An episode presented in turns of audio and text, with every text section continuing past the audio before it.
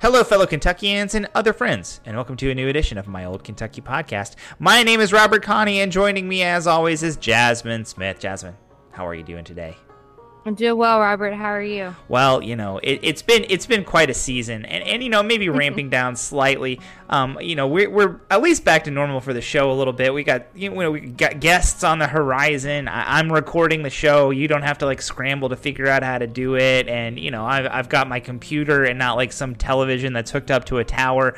Uh, you know, we're, we're in good shape. We're in good shape yeah, with the we're, show. We're somewhat back in business. We're yeah, we're somewhat. We never left business. We were just like put together with bubblegum and shoestring, and now we're like yeah with the same sort of situation as we usually are existing in. So that's good. Uh, anyways, that being said, we have a good show. We have a good show lined up for everybody. There was some fun news this week. Uh, the the thing that Jazmin's going to be talking to us first is about the SB 150 implementation. We talked a ton about SB 150 when it was making its way through the legislature this winter and spring, like the early part of 2023. It passed. We were very upset about it. We were very frustrated by it. And the implementation has brought to light some interesting facts about it, which may render the whole bill kind of, you know, less bad. Uh, we're going to talk a little bit about that, what the prospects are for, for this gambit by the Kentucky Department of Education working, uh, and how that all came to be. And then I, I have several quick hits, like five or six. Some of them are pretty big. Uh, stuff to check out, uh, journalism pieces that I feel like are worth reading, and, and just some other pieces of smaller news uh, that we'll close the show out with. So, without any further ado, Jazmin, tell us about SB 150. Okay, so of course, Senate Bill 150 was the anti trans legislation that passed this past session um, that was sponsored by Max Wise, but became perhaps an even more comprehensive bill um, at the last minute. And so last Monday, the Kentucky Department of Education released new guidance saying that the use of or instead of and in a bulleted list of prohibited items contained in Senate Bill 150 allows school districts to teach students about sexual orientation or gender identity if they so choose. So the word or links proposed bans on any instruction on human sexuality or sexually transmitted diseases in grades K through 5 to a ban on instruction on gender identity, gender expression, or sexual orientation for all grades. So the guidance says that schools should interpret the use of or as a directive to choose one of those two bans which typically is what the word or means, I will say. Right. So that means schools could choose to ban kindergarten through fifth grade education on human sexuality and STDs, or they can ban discussion on gender identity and sexual orientation. But it, it doesn't have to be both. They, it's an or. Right. And that's yeah. what the bill says. That's what the bill says, and that is what KDE said is their guidance for implementation of of the bill, right? Yeah. So there was guidance released in April that did not mention this. Of course, that was right after the bill passed. And that was likely before KDE staff or their staff attorneys um, had much of a chance to dig into all of the requirements of the bill and do the necessary research on like statutory interpretation and everything because i mean that's that's really what this is is, a matter of statutory interpretation you know like looking at the language and which clause does this conjunction go with and how do we interpret the language in the bill? Um and and so there was a lot in that bill and there's a lot of research that had to be done not just about this specifically but but other parts of the bill too and um because there's other things that come into play like FERPA which has to do with um like right to privacy stuff in education and also um discrimination stuff which I'm going to mention a little bit in this segment as well. So there was a lot of work that needed to be done by KDE when this bill was passed. And so when they released guidance in April, um, there was probably still additional work and research that needed to be done. And that's probably why it was updated. Yeah. And that's very common for bills of all types, right? I mean, if you pass a tax cut or a tax break for a certain industry, like whoever is in charge of implementing that has to do research about the federal laws around that tax break or or you know local uh, regulation around that to make, see how it fits in, and and that's kind of what the executive branch does is issue guidance about how best to implement these types of policies, implement the bills that are passed by the legislature, given the entire environment that's around it. So so this is definitely within the purview of the Kentucky Department of Education. It's just that they're they they are probably working in a way and doing some work um, that kind of suits the you know suits the suits the uh, you know the viewpoint of the KDE a little bit more than probably the legislature that passed it. And I guess you're going to be getting into that a little bit as well. Yeah, certainly. And so Max Wise, he was the sponsor of the original Senate Bill 150. Um, and, you know, what passed was not the bill as he sponsored it, but he certainly still supported the bill. Um, he said that the role of the executive branch is to faithfully execute the law. The Beshear administration is, by extension of Commissioner Jason Glass in the Kentucky Department of Education, making a feeble attempt to undermine the law and shamelessly inject politics into into Kentucky classrooms. Um, he also cited a court ruling from 1952 that allows, when necessary, to carry out the obvious intention of the legislature.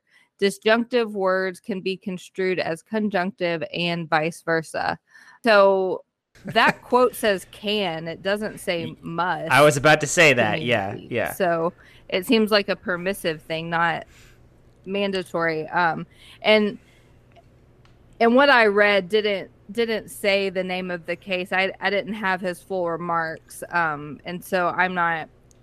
I wasn't sure of the name of the case to read the entire case, and, and I think like a lot of people are calling this a loophole, and I don't like calling it a loophole. Um, it's not a loophole. I would. Yeah. It's not a loophole. It's it's how the, the bill the was written. Was written, and I would I would say it's a mistake. Um, yes. By the Republicans who drafted the law um, because I, I don't think that this was their um, what they meant for it to be probably, but um, it's still what they passed, and it's still a law that makes sense. Um, you to interpret it that way. Uh, so yeah, exactly. I mean, th- this this is not an unusual situation that we find ourselves within in in the Beshear administration.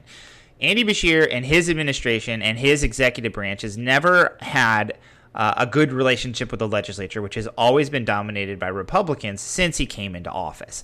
So what ha- what happens typically is the Republicans will write laws, and, and in large part, a lot of their bigger wins have been sloppy, have been badly written, have had issues because they're slapped together at the last second. And Jazmin, you already mentioned this. SB 150 went through significant changes right at the end of the session. They, they made some big, big changes to the bill itself. They had to kind of rush it through at the last second. Uh, you know, there wasn't much debate on it at the end. You know, there was all all these protests, and it passed during the last couple of days of the session and and then it was vetoed and then it had to be overridden. And there's like a lot of business that the legislature had to attend to with SB 150 and so you know this is not a bill that has been undergone the process of consensus building in the state, has been bringing along all of the stakeholders, like the educators, like the administrators, like the school systems themselves, like the executive branch, like the legislature, all of whom have a stake in how this bill is written and how this bill is interpreted,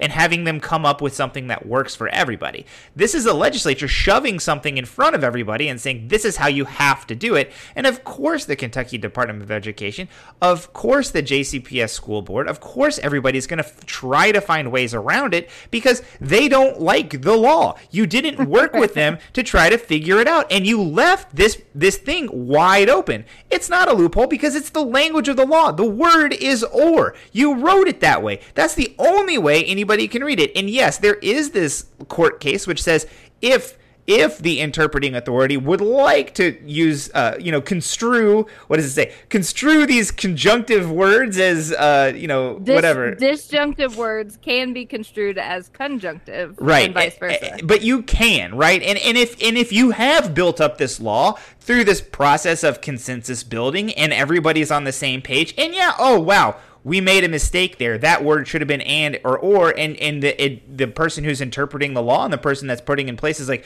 ah oh, geez yeah we all missed it in that meeting we're just gonna do it you don't have to go back the next year and and pass a bill that changes it that's allowed. But the thing is, you don't have to. It wouldn't even make sense to force. Like, how could this even be construed in a different way? Where, like, uh, con- disjunctive words must be construed as conjunctive. That doesn't make any sense whatsoever. You couldn't even do it that way. That wouldn't be, you know, feasible uh, given given uh, how laws work and how implementation works. So yes, the the the legislature screwed up because that's the way that they legislate. They legislate based on pure power pure power. They have the power to do it, and so they will do it. And they don't care at all about consensus building, about working with people. They just want everyone else to do it exactly the way that they do it, and they're going to try to force people to do it. So, you know, I'm not surprised that the KDE found this issue and implemented, uh, you know, their put their put their guidance forth that says you can certainly ignore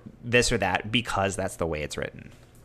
Yeah, and I can't remember exactly what happened. I would have to go back and look from our look at our notes from this bill, but I think what happened was like there was a there was a meeting called with like 6 minutes before lunch or something and that's when they got the committee sub for this bill and the committee sub wasn't available publicly or something like All, that. there was Is that right? There's so many pieces of this. They couldn't even do consensus building inside of their own caucus, right? That that's the reason why SB 150 had all of these issues is because they're, you know, max uh, the the the the things that I heard, the rumors or tweets or whatever that I saw was like Max Wise wanted to go a certain way. There were hardliners like Josh Calloway and a couple of other people that really wanted to go a much harsher direction. Um, they could not figure out how to do it, and eventually the Josh Calloways and the, the harder line people ended up winning the, the battle, and the committee sub had this harsher language attached to it. it. It kind of all came together at the last second. The Democrats were totally cut out of it. They saw a committee sub at the last second. Even some members of the Republican Party saw it at the last second because of how this all came together. So it wasn't it definitely was just done done very haphazardly, very last second, very shadily, uh, no transparency whatsoever. And yeah, that's that's how this all came together. And when you have you know 75% majorities in both chambers, you are able to pass bills this way. But you cannot force people to implement them the way that you want them because you do not control that process. And thank goodness they don't. Yeah. So, um, a little bit about the administration's perspective. Um, KDE spokesperson Tony Constatman said the Kentucky General Assembly chose to use the conjunction or, not and. When it comes to state law, words have meaning, and KDE simply read the words adopted by the General Assembly. Beautiful. Exactly. Yeah. as simple as that, right? Toni Konz Tatman also has one of the best tweets I've ever seen. She uh, Jack Harlow just like randomly tweeted at her one day, and she just responded back by saying, "What's poppin'?" You know, it was it was very funny. Governor Beshear said if you pass a law saying you can do this or that, it's a lot different than a law saying you must do this and that. Whether or not it was intentional or unintentional, it was the law that they passed. This is what happens when you shield a law from the public. Senate Bill 150 also requires school districts to adopt bathroom policies, but the KDE guidance notes that there's a Sixth Circuit case and Kentucky is part of the Sixth Circuit.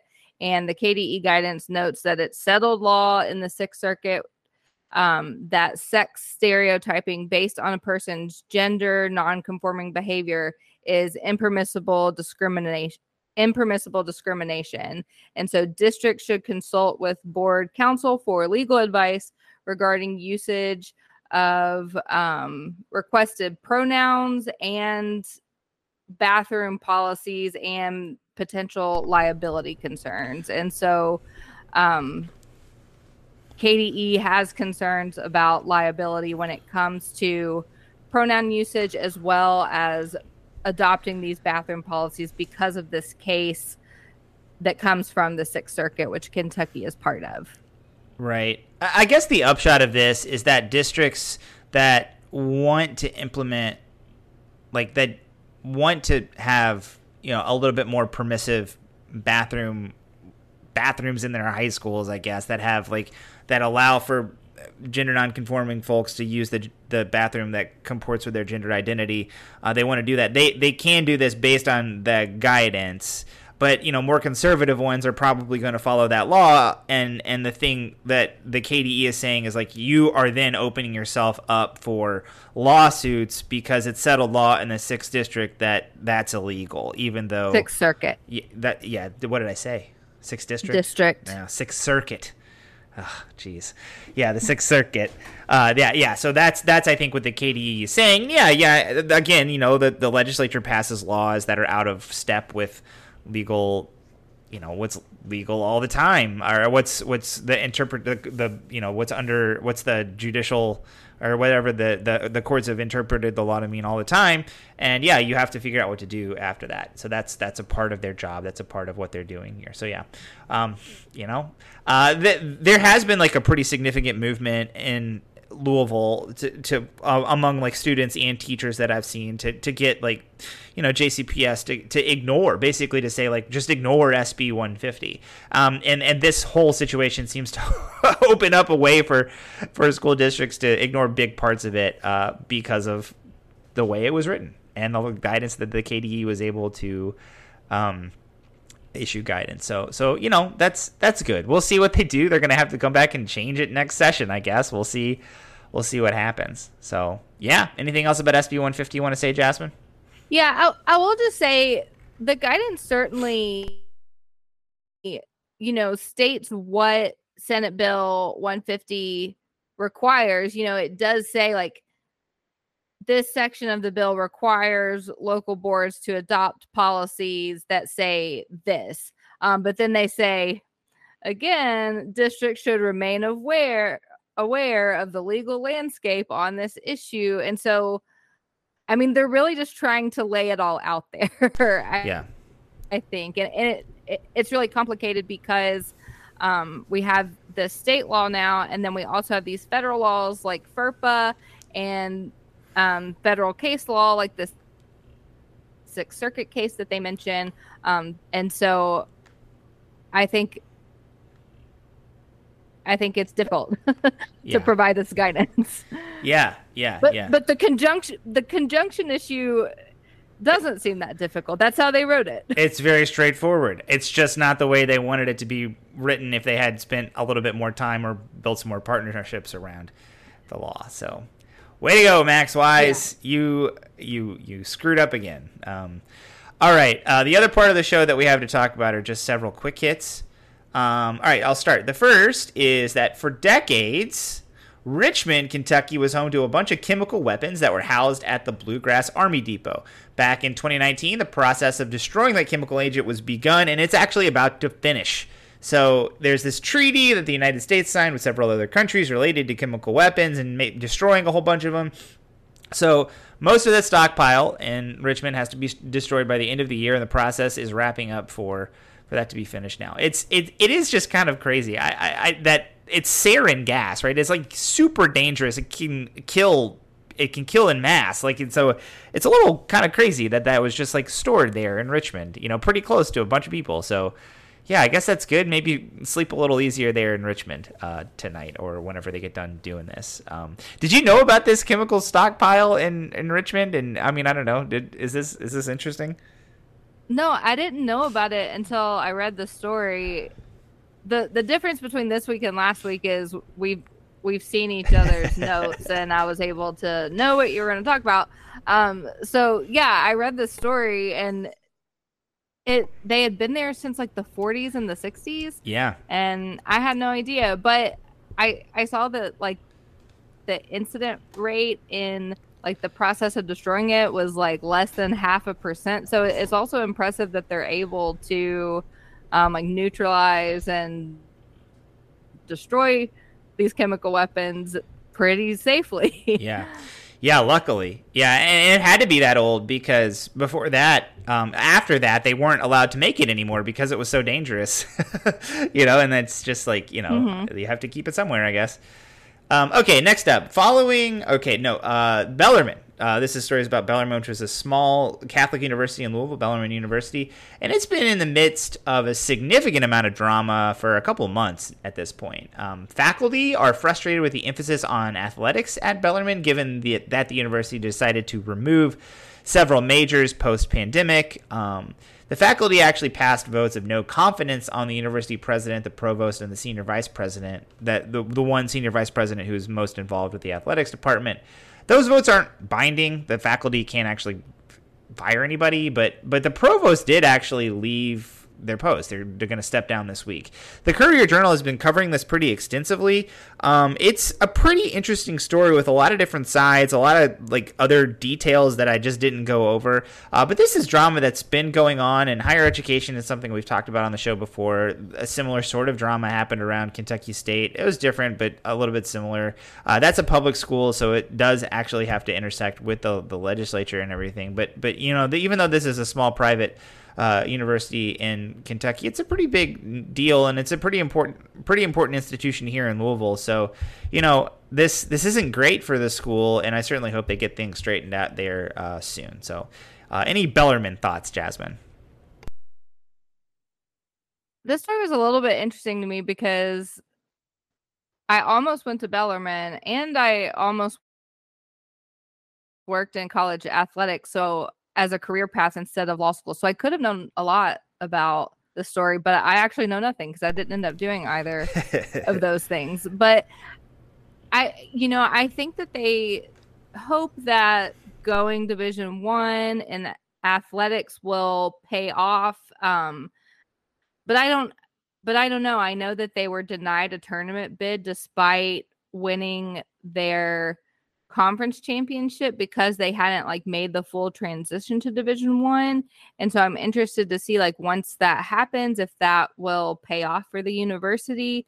Um and i i know that removing majors they remove major they prioritize removing majors that had less than 10 people in the major. Um but one of the reasons i decided not to go there was because they didn't have the major i wanted so I don't know. Yeah, they they've always been a liberal arts school, so they really have only ever had like small liberal arts majors, and some of them are pretty small. Uh, yeah, and and yeah, that the, the in the defense uh, that the the administrators give, they did talk about how big the you know the winning the conference and having their whole drama like aired on ESPN and et cetera led to a lot of people you know applying to the school. They had a really big class this year, so you know there's there's a lot of pieces to the story. Um, yeah, the Courier Journal's been covering it pretty constantly, so definitely check that out if it's something something you find interesting. Uh, and also, just if you're in Louisville, it's it's it's worth knowing because you probably know some. My my my wife was a college athlete at Bellarmine, so this is mm-hmm. important mm-hmm. to her. So there you go. Um, okay, following up on our story about the Lexington growth boundary that we t- I talked about last week, um, there were there were uh, some follow up that went on there. So Mayor Linda Gorton this week stated that she was concerned about the lack of the plan beyond just kind of expand the boundary, and called for the council to ensure that the new land allocated for development to that uh, that outside the boundary be set aside for affordable housing. Um, so this is something we did talk about last week, and kind of saying there was no plan the people that voted no on the, the, the plan said, you know, the lack of plan was the reason they did so. There were a lot of people that ended up voting yes that raised you know concerns around the lack of plan and yes now here's the mayor coming out and being like this is a problem if we want more affordable housing, we should say this has to be affordable housing because there's no guarantee there. So for me, just for me, I think the goal needs to be just like more affordable housing in general um, as an outcome. And, and, and, you know, I don't even know if requiring it exist inside of the newly developed area is is a great idea. I don't know, you know, that that land that's being opened is pretty far out and and having affordable housing that's pretty far away from the city center uh, you know, and the people who need to make use of affordable housing are typically people that have uh, more problems with transportation, don't always have mm-hmm. their own car, and also like bus service is spotty or further out from the city. So like, hey, we're gonna make sure that this development, this land out here has affordable housing. May not be the best bet, but what you have to do is to say, okay, we're gonna have more single family dwellings out here, and some of the single family dwellings inside of the city are going to be transformed into more affordable housing. Yeah, that sort that of thing. Sense. So th- I don't know though how you create a plan that requires that. That seems like it would take a lot of time, a lot of work, uh, and that doesn't seem like something that has been done. So you know, it is a tough spot, right? It's a tough spot, and it does kind of seem right now like we're flying without a plan. Uh, so so we'll see. This is something that we're going to keep tracking. It has kind of created a lot of drama there in Lexington. So as it should, you know, it's this only the second time that this boundary has been revisited in you know 30 years or something. So that was something I thought was worth mentioning. So glad you glad you uh, see my point there, Jazmin. I guess yeah. anything else about Lexington in this boundary you want to talk about this week? Mm-mm. All right, moving right along, something a little bit more scary. So, the KKK dropped flyers in two central Kentucky cities around Lexington this week Paris and Mount Sterling. Those are the two places that the Herald leader said that that happened. I also read uh, a, different story that Silas House was uh, protested by a member of the KKK who, like, showed showed him his membership card. So that's pretty bad. Uh, oh uh, wow! Yeah, the flyers that were dropped in Paris and Mount Sterling said, uh, you know, you. this is the quote. Quote: You can sleep sound tonight. The Klan is awake. Unquote. And the the flyers also called on people to quote report crime and drug dealers. Unquote. So, you know, um, the KKK is not a good organization. I certainly hope that we can all agree about that. So it's pretty scary that they are targeting Mount Sterling and Paris as places where they think they might be able to pick up new members. So not great. Um, anything you want to say about the KKK this week, Jazmin? I mean, just that it, it's really scary. I think it's one of those things that, like when you're younger and learn about it, you want to think it's something that used to exist in the past, and and I think I always knew that they still did exist, but it seemed like a more secretive thing, and then um, maybe in more recent years it's becoming more and more visible again um, and yeah that's that's definitely really scary yep it is Okay, next up, Liam Niemeyer, who has a very good investigative reporting piece up at the Kentucky Lantern. It's about discounts to power bills given to Alliance Resource Partners to mine Bitcoin in Union County. Union County is uh, in western Kentucky. It's a it was I guess kind of is a, a, major coal producing county. I, I, think there's still mines going out there. Um, eh, but you know the industry has absolutely suffered. It definitely doesn't support the level of employment that it used to, and they're looking for other things to fill the gap. And so ARP is a coal mining company uh, owned by Joe Craft, uh, who was in the news quite a bit this year. His wife Kelly Craft ran for governor. Um, Bitcoin mining requires a lot of power. Uh, and the discounts given to the company were for more than $4 million to mine Bitcoin with this money. And um, I think that their jobs guarantee was all of five. There were five jobs, I think, that were created. So Bitcoin mining, you know, I think Bit- the shine is a little bit off on Bitcoin after last year, and kind of the I think it has experienced quite a few crashes in the past several years. But it does tend to go up real high and then back down. Uh, the reason why it requires a bunch of energy to produce is very, very stupid. So um, uh, uh, it it mostly is it, like I don't even want to get into it. I would end up talking for 45 minutes. So uh, it's it's uh, I do not like the idea of Bitcoin mining as an economic engine. Uh, I don't think it provides any value to anybody uh, that is real in any kind of way. Um, so it is really disappointing that AARP has decided to pivot from coal, which, you know, for all of its problems, is incredibly useful as a mineral, uh, to something like Bitcoin, which is not useful at all. Um, and but I guess it's not surprising. So this this story is really good. I definitely encourage you to go read it. The Kentucky Lantern is totally free. There's no reason not to go read it. So I encourage you to do that. So anything you want to say about about this story about ARP, Union County, and Bitcoin, Jazmin? Yeah, Bitcoin and Bitcoin mining is something that I've never really understood. I guess my understanding is that um, it uses a lot of electricity because you need very like high powered computers to do a lot of calculations or something. Um, but four million dollars in discount for five jobs and a lot of electricity and energy seems like seems kind of disproportionate to me. Um, and uh, multiple bitcoin mining companies have filed bankruptcy in the last year as well. So i i don't know. I feel like um, deals like this might need more scrutiny. Yeah, absolutely. The one nice thing is when they liquidate all of their computer parts, uh, you can get good video cards for pretty cheap. So that's that's good. yeah. For I'm gonna have to stop. The people talk- that need those, I don't know anything about that either. I'm gonna have to stop talking about this before I go off on a tangent that we do not want to go off on. Okay, last, lastly, uh, Jason Riley of WDRB in Louisville has an in-depth report about the ways in which LMPD officers acquire long rifles.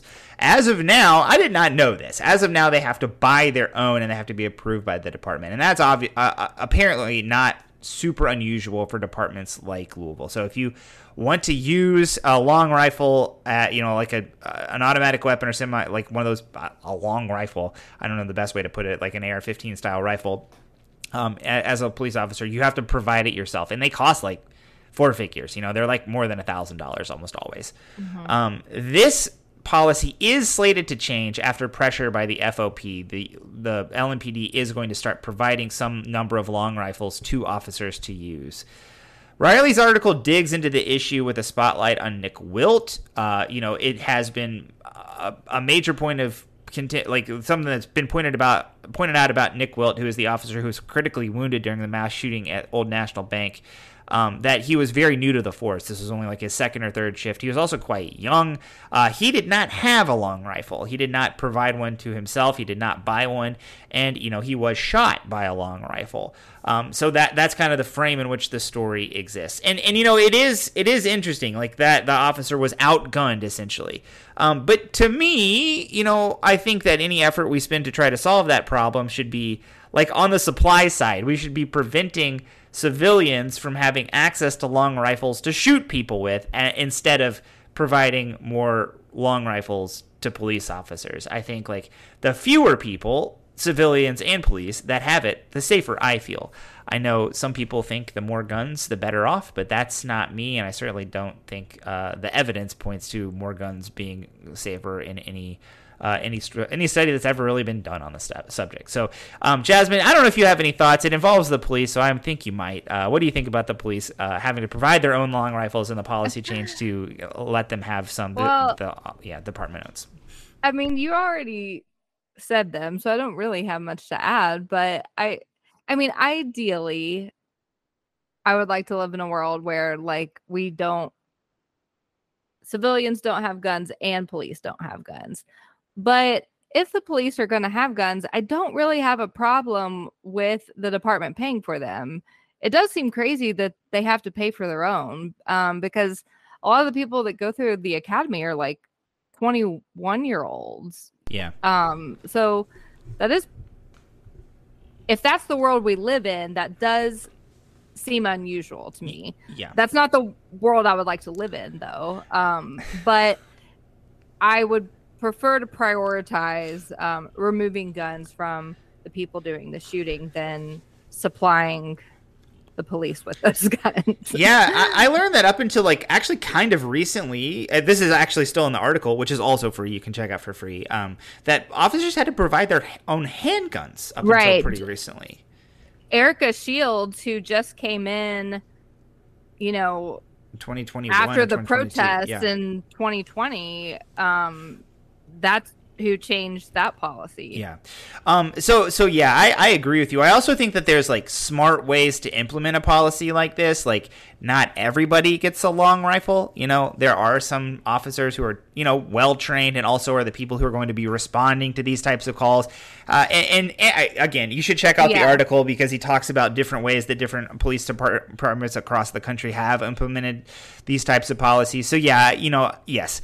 If if we live in a world where people have access to crazy amounts of weaponry, and having the police be undermanned uh, results in situations like we saw in Uvalde, with where like you know the police don't respond right away, um, mm-hmm. which is not what you want. So, um, yeah, yeah. So that's uh, that's right. Okay, well, you know, we're leaving off in a place that's super hopeful where we got Bitcoin mines in Union County and Louisville police officers are all getting long rifles. Uh, and the KKK is headed to Paris and Mount Sterling. So, you know, uh, at least uh, the SB 150 implementation looks like it's going to hit a bit of a snag. Uh, so that's that's good. Uh, but that is our show for this week. Jazmin, how can people get a hold of us?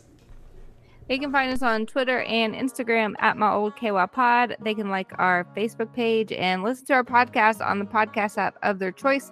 We also have a sporadic newsletter. You can subscribe to it at tinyletter.com slash my old Kentucky newsletter.